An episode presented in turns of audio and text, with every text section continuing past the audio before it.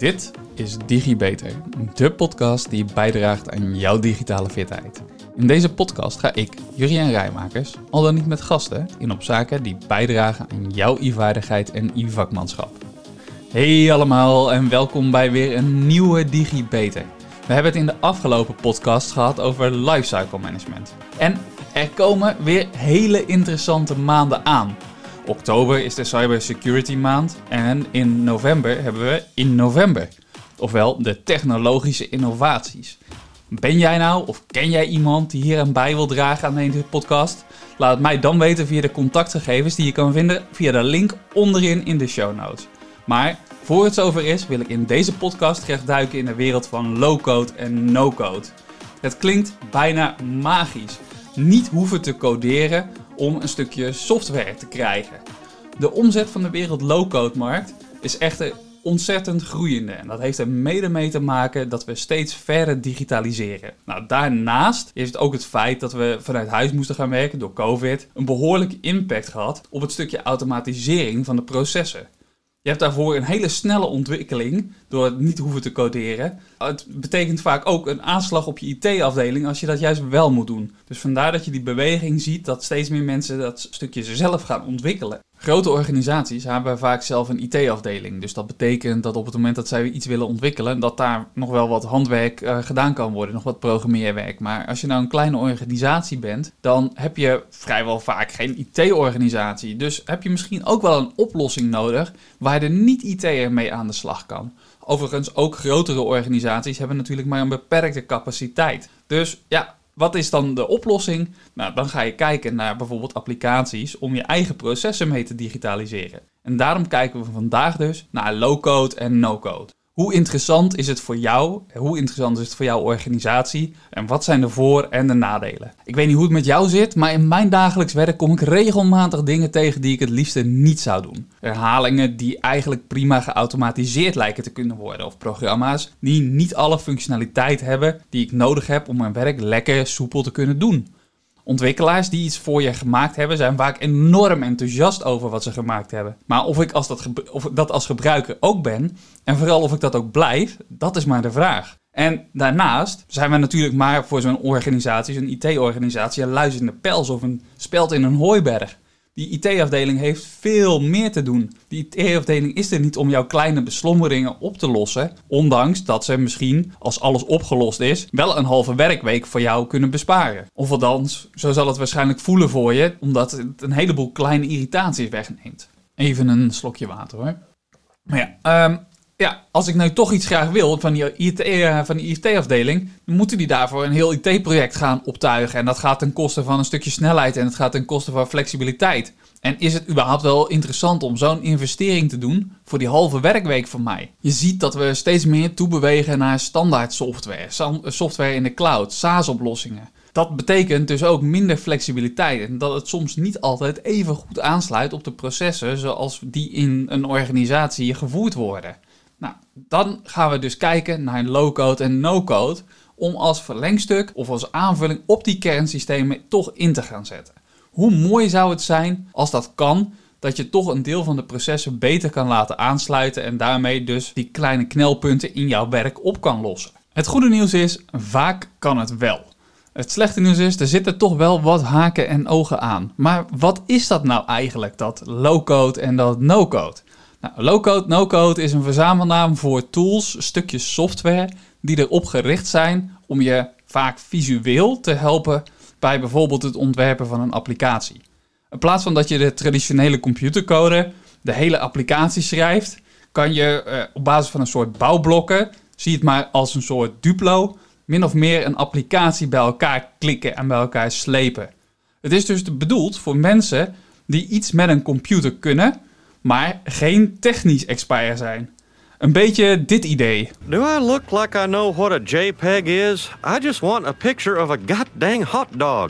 Nou ja, misschien nog net niet, want deze die weet wel heel weinig. Maar goed, deze manier belooft dus dat uh, vrijwel iedereen ook zonder programmeerkennis snel, eenvoudig iets kan ontwikkelen. Het wordt daarom ook wel citizen development genoemd. En wat dat zo is, daar kom ik zo nog even op terug. Maar het is dus een eenvoudige manier van ontwikkelen, low-code en no-code, waarmee je dus visueel kan ontwerpen. Jij als citizen, als gebruiker, hoeft in dit ideaal plaatje dus niet meer direct langs je drukke IT-club, langs je drukke IT-organisatie. En dat kan grote voordelen met zich meebrengen. Maar als je het mij vraagt, ook toch nog wel behoorlijke risico's. Op beide kom ik zo meteen, als de tijd het toelaat, maar dat vermoed ik wel, dan kom ik nog even terug. Ik wil eerst heel even kort ingaan op nou wat nou low-code is. Low-code, weinig code, dat is dus een tool, een, stukje, eh, een applicatie die je kan helpen met het meeste bij elkaar slepen, maar daar moeten nog stukjes code aan toe worden gevoegd. Mijn ervaring is dat als je een beetje handig bent met, een beetje, met het googelen, dat je daar een heel eind mee kan komen. En daarnaast blijft het doorgaans ook natuurlijk nog mogelijk dat een ontwikkelaar er nog code aan toevoegt.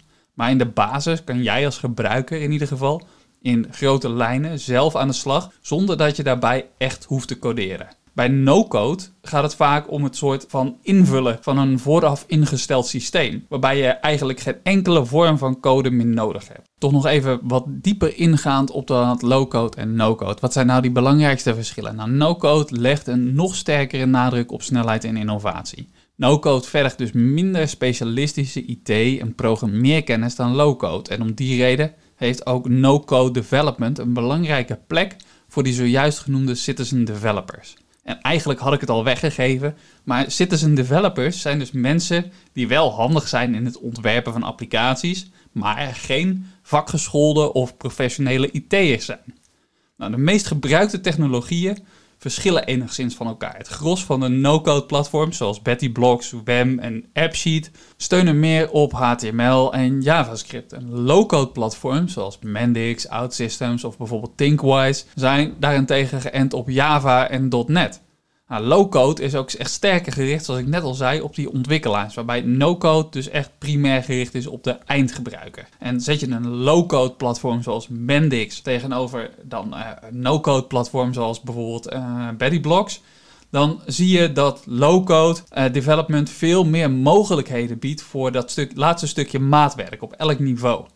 Met low-code kun je complexe applicaties ontwikkelen. En no-code heeft op het gebied van die complexiteit dus veel meer beperkingen. En is vooral toegesneden op het bouwen van de eenvoudigere apps. Voor we verder gaan, eerst even terug in de tijd. Hoe is het begonnen?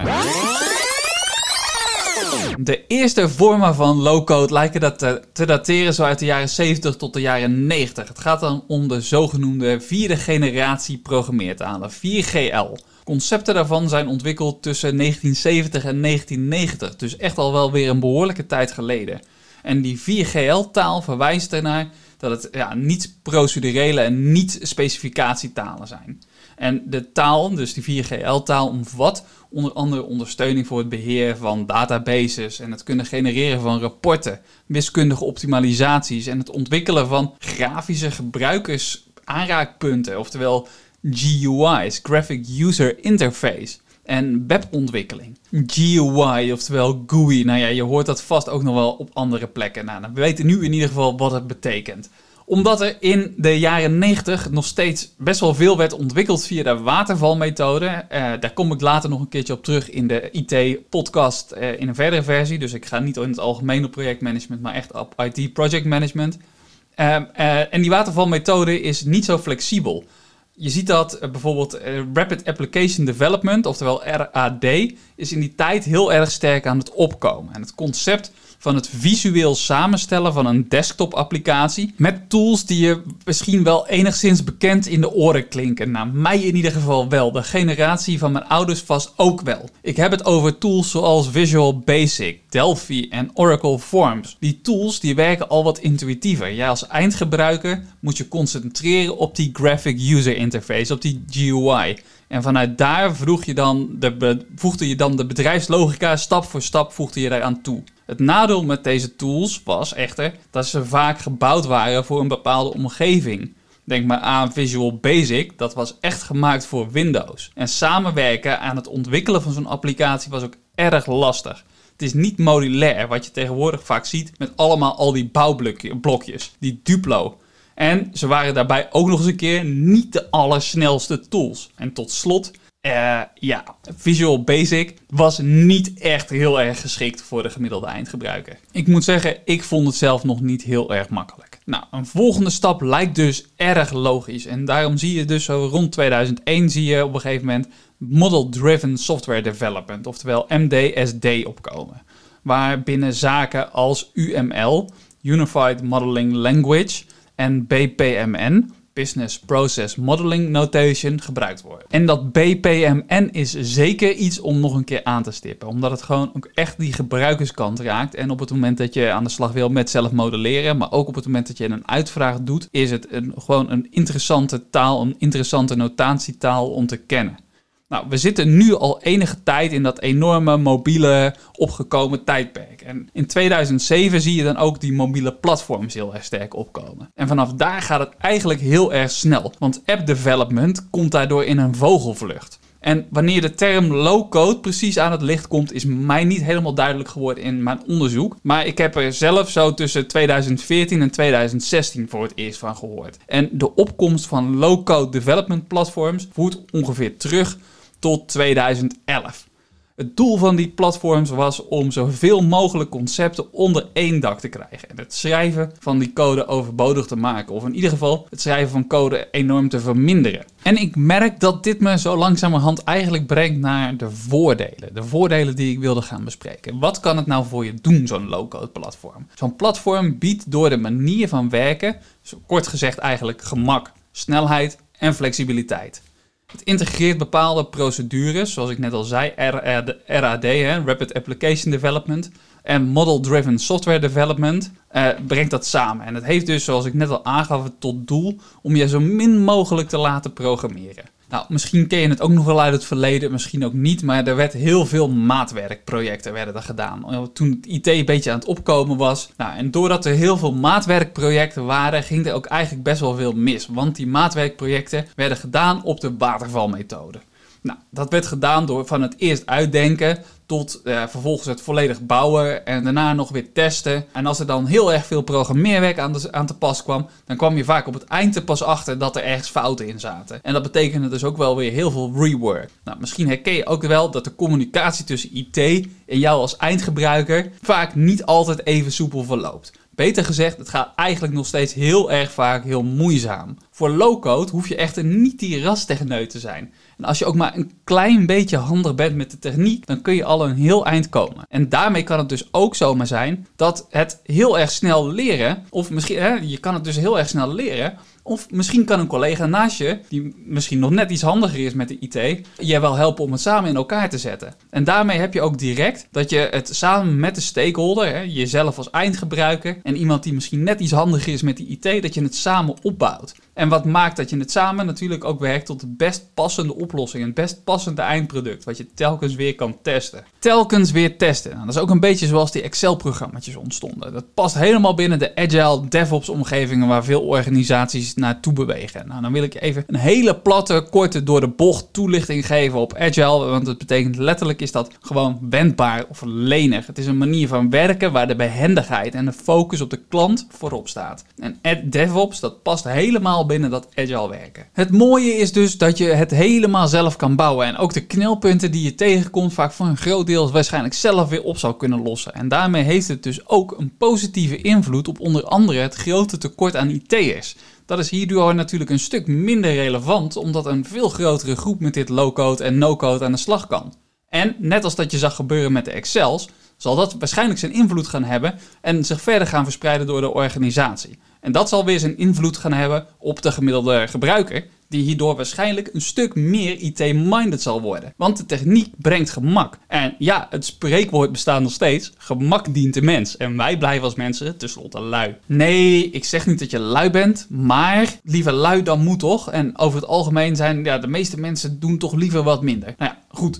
Een ander voordeel waar ik het over wil hebben is een stukje uh, ontevredenheid van systemen. Low-code en no-code zou een stukje van die ontevredenheid kunnen wegnemen. Ik zei het aan het begin al, we gaan steeds meer naar SaaS-oplossingen toe. Het zijn standaard oplossingen, maar we hebben vaak ook nog oudere systemen draaien die weinig flexibel zijn. SaaS pas je niet aan omdat het gebaseerd is op één systeem. Uh, en ja, het gros van de mensen kan het dus uh, waarschijnlijk gewoon goed gebruiken oude systemen daarnaast zijn vaak lastig de deur uit te werken. Eh, omdat er, ja, ze zitten helemaal vastgeknoopt tussen allemaal andere zaken. Er staat misschien nog allemaal waardevolle data in die je er niet zomaar uit kan halen. Nou, voor low-code en voor no-code geeft je hier de mogelijkheid om daar gewoon snel iets tegenaan te bouwen. En datgene is dan flexibel, het kan makkelijker mee met zijn tijd, zodat je als eindgebruiker een eigen tijdse beleving hebt. En eh, die eigen tijdse beleving die sluit dan vervolgens ook nog eens een keertje aan bij de processen zoals je ze tegenwoordig georganiseerd hebt, zoals de organisatie ze nu voert. Ik zeg hier niet dat je er tegenaan moet programmeren. Er is een reden dat SaaS gestandardiseerd kan zijn. Ze werken volgens best practices zoals in heel veel organisaties werken.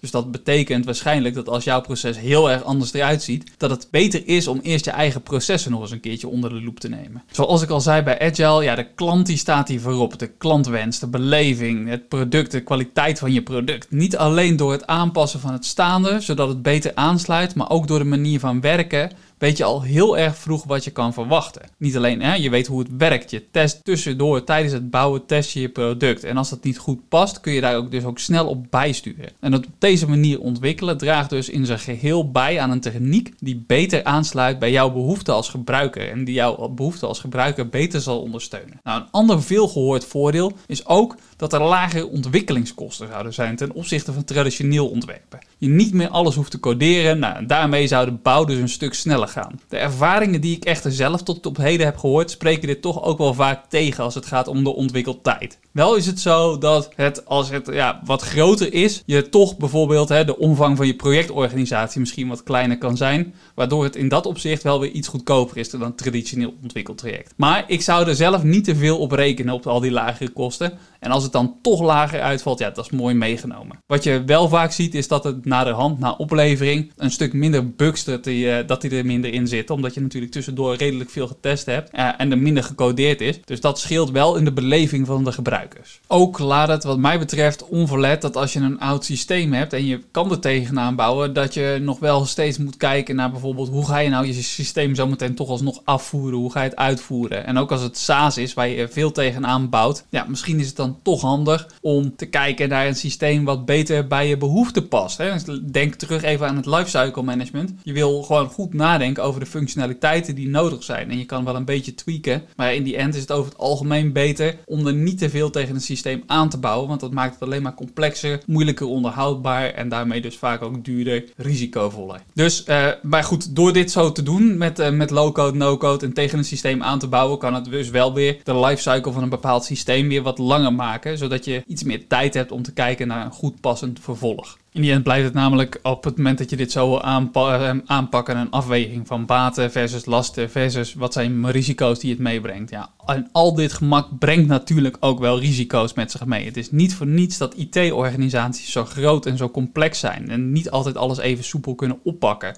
Uh, aan het ontwikkelen en aan het beheren en onderhouden van IT liggen nogal wat eisen ten grondslag. Wetten, regels, beleid binnen je organisatie. De generatie die is uh, opgegroeid met de komst van de PC en de Excels, die weet dat ook vast toch wel die fantastische collega die het Excel gemaakt had, dat de organisatie zo goed ondersteunde. Dit soort Excel spoken vaak nog steeds door de organisatie heen. Maar ja, dat, hè, we gaan dus nu richting de risico's en richting de nadelen. Maar ja, zo'n Excel, dat kan natuurlijk ook niet alles. En ja, op den duur ligt er ook gewoon een bepaalde behoefte uh, aan functionaliteit, waardoor zo'n Excel, die eigenlijk uh, als klein programmaatje dan bedoeld was, dat helemaal niet meer aan kan. Nou, een bekend nadeel van low-code en no-code is dan ook wel dat er een grens zit aan wat er mogelijk is, ongeacht waarvoor het gebruikt wordt.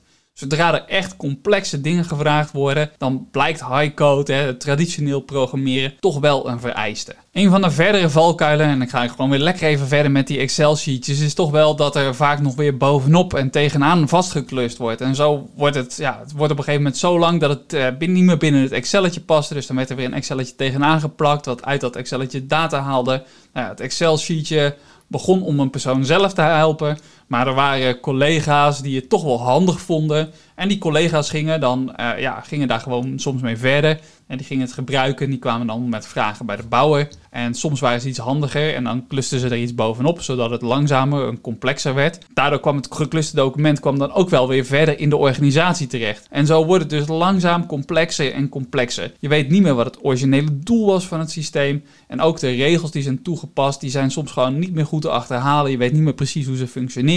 En sheets die je uit, de ene sheet weer data ophalen en de andere sheet. Nou, die het werd, soms werd het gewoon een complete tool die steeds belangrijker en belangrijker werd voor de organisatie. En daarmee dus ook risicovoller. Die Excel-sheets werden dan soms ook gewoon wel belangrijker dan bepaalde tools die in gebruik waren binnen organisaties. En ze werden eigenlijk vaak niet meer goed gecontroleerd door bijvoorbeeld testmanagement, wat een onderdeel is van IT. Uh, eh, op het moment dat je iets bouwt en de data erin stopt, uh, en je weet niet meer of de data die erin zit bijvoorbeeld te vertrouwen is. Het wordt niet meer goed doorgetest. Al dat soort zaken, nou, die bewerkingen, nou ja, je nam maar aan dat het dan goed kwam. Daarnaast is het een risico dat gewoon, ja, het krijgt een steeds breder draagvlak. Ik zei het al binnen de organisatie. Excel wordt steeds verder overgenomen. Er wordt nog wat bovenop geklust. Er moet dan nou, bijvoorbeeld nog een stukje kunstmatige intelligentie of een uh, partij aan data-analyses gedaan worden. En dat vereist gewoon wel veel diepere IT-kennis. Uh, je moet samen gaan werken met een ander deel van de organisatie. Je komt eh, terecht in de primaire processen van de organisatie. Dat is misschien op den duur wel eens cruciaal worden dus voor je bedrijfsvoering. Nou, datzelfde kan allemaal gebeuren met zo'n low-code applicatie. Je moet dan de kennis kunnen gaan overdragen naar andere collega's. Nou, dat betekent dat je een goede registratie al gehad moet hebben van tevoren. En als je de, op een gegeven moment er tegenaan praat, moet je bijvoorbeeld data gaan overdragen. Dat betekent dat je bijvoorbeeld een API-call, een, een verzoek voor bepaalde data moet gaan doen en moet gaan bouwen op die applicatie. Een integratie met andere services op gaat zetten. Nou, de vraag is dan echt, hoe goed heb je het geregistreerd? Past het nog wel, hè, wat je nu wil gaan doen, binnen architectuurprincipes? Weet je überhaupt wat architectuurprincipes staan? Want ja, staan architectuurprincipes wel op de radar van iedereen? Dat weet over het algemeen, weten ze dat bij de IT-afdeling, weten ze dat best wel. Maar op het moment dat jij in de business zit, ja, who cares about de architectuurprincipes? Je begrijpt, dat is natuurlijk niet iets wat ik toejuich. Nou ja, verder is het ook nog de vraag van, heb je op het moment voordat je ging bouwen wel goed nagedacht over bijvoorbeeld eh, naast je functionele wensen, ook over de niet-functionele wensen, de niet-functionele eisen. Dingen als informatieveiligheid, hè, beveiliging van je systeem, stukjes privacy. Hoe, waar blijf je die datakwaliteit, blijf, hoe blijf je die waarborgen? Uh, wat zijn nou de performance eisen en hoe ga je je performance eisen van die tool ga je meten? Uh, je informatiehuishouding. Nou, ik zei het net al, hè, dus het gaat niet alleen over je datakwaliteit, maar ook over je informatiehuishouding. Wat doe je bijvoorbeeld met uh, data die je langere tijd moet opslaan, die je moet bewaren volgens wettelijke principes. Nou, hoe ga je om met lifecycle management? Ga je de tool uh, ook op een bepaalde tijd uitfaseren? Wat zijn je beheerkosten erop? Wat zijn je beheerlasten überhaupt? Die architectuurprincipes had ik het al over. Wat zijn nou kwaliteitseisen? Hoe past het binnen het, uh, past het, binnen het landschap in relatie tot de andere systemen? Doet het niet bijvoorbeeld als een ander systeem wat er al in huis is. Nou, zo kan ik echt wel even doorgaan. Daarnaast is het ook nog van belang dat je uiteindelijk op het moment dat je al die andere dingen wel goed over na hebt gedacht, dat je ook gaat kijken naar de registratie. Wie is er in de toekomst de eigenaar? Wie blijft eigenaarschap houden? Je zorgt dat er in je CMDB, in je managementregistratie, in je database, dat er een registratie is. Dat je ook bijvoorbeeld weet nou, wat zijn je kosten van beheer, van onderhoud, uh, wat zijn de incidenten die op zo'n systeem hebben plaatsgevonden, zodat je goed duidelijk weet uh, dat je systeem nog ja, aan alle eisen voldoet. Uh, hoe ga je je gebruikersondersteuning inrichten? Heb je ook handleidingen en FAQ-lijsten, Frequently Asked Questions lijsten? Je moet natuurlijk met die incidenten, wat ik bedoelde net te zeggen, is je moet gewoon goed kijken of er, als er meldingen binnenkomen, of er kritische meldingen tussen zitten. Die bijvoorbeeld, nou, stel dat het een privacy melding is, uh, dat die ook op tijd wordt gemeld volgens de wetgeving. Nou, allemaal van dat soort dingen moet je over na gaan denken op het moment dat je met low-code aan het bouwen bent. En ik merk dat ik een aantal keer low-code zeg, waar ik bijvoorbeeld ook low-code en no-code zou kunnen zeggen. En omgekeerd, dus je moet het maar even goed opletten. Er zijn, voor dit soort eisen zijn, bedoel ik dan gewoon low-code en no-code. Eh, en niet alleen maar low-code of niet alleen maar no-code. Nou, daarnaast zijn er nog veel meer eisen aan verbonden die ik allemaal nog niet genoemd heb. En ja, het is dus van belang dat je dit inziet, dat er meer aan verbonden is. Een IT-organisatie, zoals ik al zei, is niet voor niet zo groot. De exploitatie van een systeem uh, is gewoon complexer dan waar je vaak bij stilstaat. Het is daarom ook dus goed om bij de tooling altijd wel een IT-onderdeel aangehaakt te houden als je het gaat ontwikkelen. Die je ondersteunt en je persoonlijk eh, helpt met meedenken over wat nou de eisen zijn. Wat is nou het beleid? Wat zijn nou de regels die in jouw organisatie gelden? Maar ook wat is nou de geldende wetgeving? Daarnaast is het ook goed om daarover na te denken van, nou ja, hoe ga ik het zo meteen overdragen dat het beheerd blijft? Dus niet dat op het moment dat jij het gebouwd hebt en je vertrekt uit de organisatie, dat er niemand meer is die de kennis van het systeem heeft. Dat het goed geregistreerd is hoe het gebouwd is, waarom het zo gebouwd is, wat de bedoeling was van het systeem. Uh, nou ja, noem maar op. Dat alles op orde is, maar ook op orde blijft. Maar ook dat je gewoon zicht blijft houden op bijvoorbeeld wat zijn nou toekomstige wensen op de ontwikkeling, op de doorontwikkeling van dat stukje low-code of no-code wat je gebouwd hebt. Want op een gegeven moment zul je dus zien dat de behoeften groter en groter worden. En dat betekent uiteindelijk dat je dus zal moeten kijken naar andere tooling. Of misschien voorlopig nog een stukje uitbreiding en later andere tooling. Nou, je, je snapt hem denk ik wel. Uiteraard moet je ook over wat ik nou, net eens opnoemde, dus goed nadenken. Uh, want er zit dus wel, zeker ondanks dat het nu misschien in één keer heel erg complex klinkt, zitten ook zeker heel veel voordelen aan. Uh, en die moet je zeker niet wegcijferen. Het helpt echt de snelheid van de ontwikkeling. Uh, het helpt de innovatie in je organisatie. Um, en daarmee is het dus gewoon, ja, het, het, komt voort uit een goede combinatie van mensen, processen en tooling. En ik wil die voordelen ook zeker niet, niet doen. Dus hoeveel en wanneer en hoe je wat registreert, is heel erg afhankelijk van ook wat je ontwikkelt, voor wie je het ontwikkelt en de impact daarvan. Dus ontwikkel je het voor uh, één of twee mensen, nou, dan is het logisch dat ja, je waarschijnlijk de registratie wat kleiner houdt, dat er allemaal wat minder ja, strikt opgezeten wordt dan op het moment dat je het over een team gaat ontwikkelen of voor een afdeling gaat ontwikkelen. Nou, dat groeit steeds meer en dat betekent dus dat je eisen ook eigenlijk steeds groter en steeds complexer zullen gaan worden. Let wel op, het gaat hier dus niet alleen over de tool zelf, maar stel dat jij dus een heel klein tooltje ontwikkelt wat inprikt op de hele database van bijvoorbeeld je afdeling en daarmee dus data, je daarmee dus data kan muteren, kan dat ook een groot risico met zich meebrengen. En dat betekent dus ook op een gegeven moment dat je een andersoortige registratie nodig hebt. Nou, tot slot vind ik het altijd wel leuk om ook gewoon je mee te kunnen nemen in, ja, misschien kun je er zelf gewoon thuis wel eens mee aan de slag. En is het gewoon leuk om zelf te experimenteren. Nou, zo ben ik zelf ooit begonnen met uh, Mendix als low-code platform. Ik heb daar toen een applicatie gemaakt waarmee je de zeilstanden van de Volvo, uh, toen nog Volvo Ocean Race mee kon bijhouden. Ik vond dat super leuk om een beetje mee te klooien en het ging eigenlijk vrij makkelijk. Vind je het nou zelf dus ook leuk om dat te gaan proberen? Er zijn echt wel diverse platformen waarmee je bijvoorbeeld snel een applicatie maakt ja, zo, zo heb je bijvoorbeeld no-code aanbieders zoals Betty Blocks of low-code zoals Appian.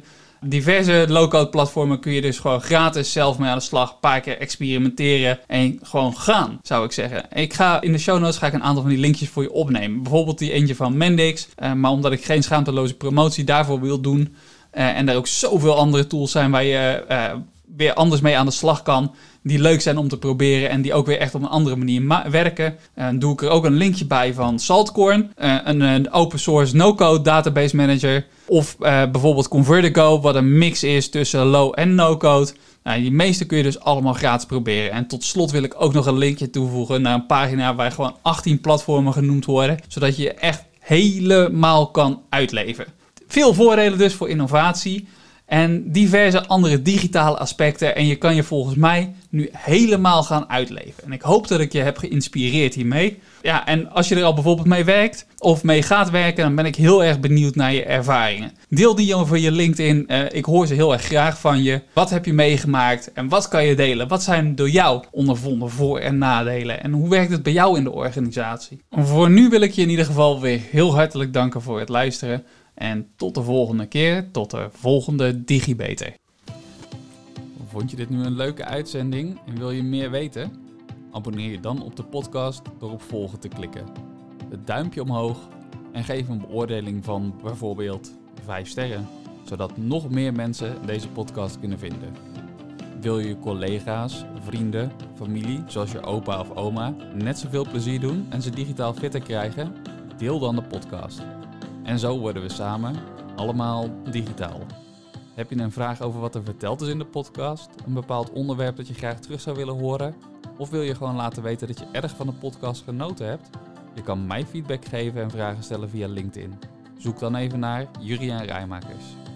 Hoe dan ook, na deze podcast ben je weer een beetje digifitter.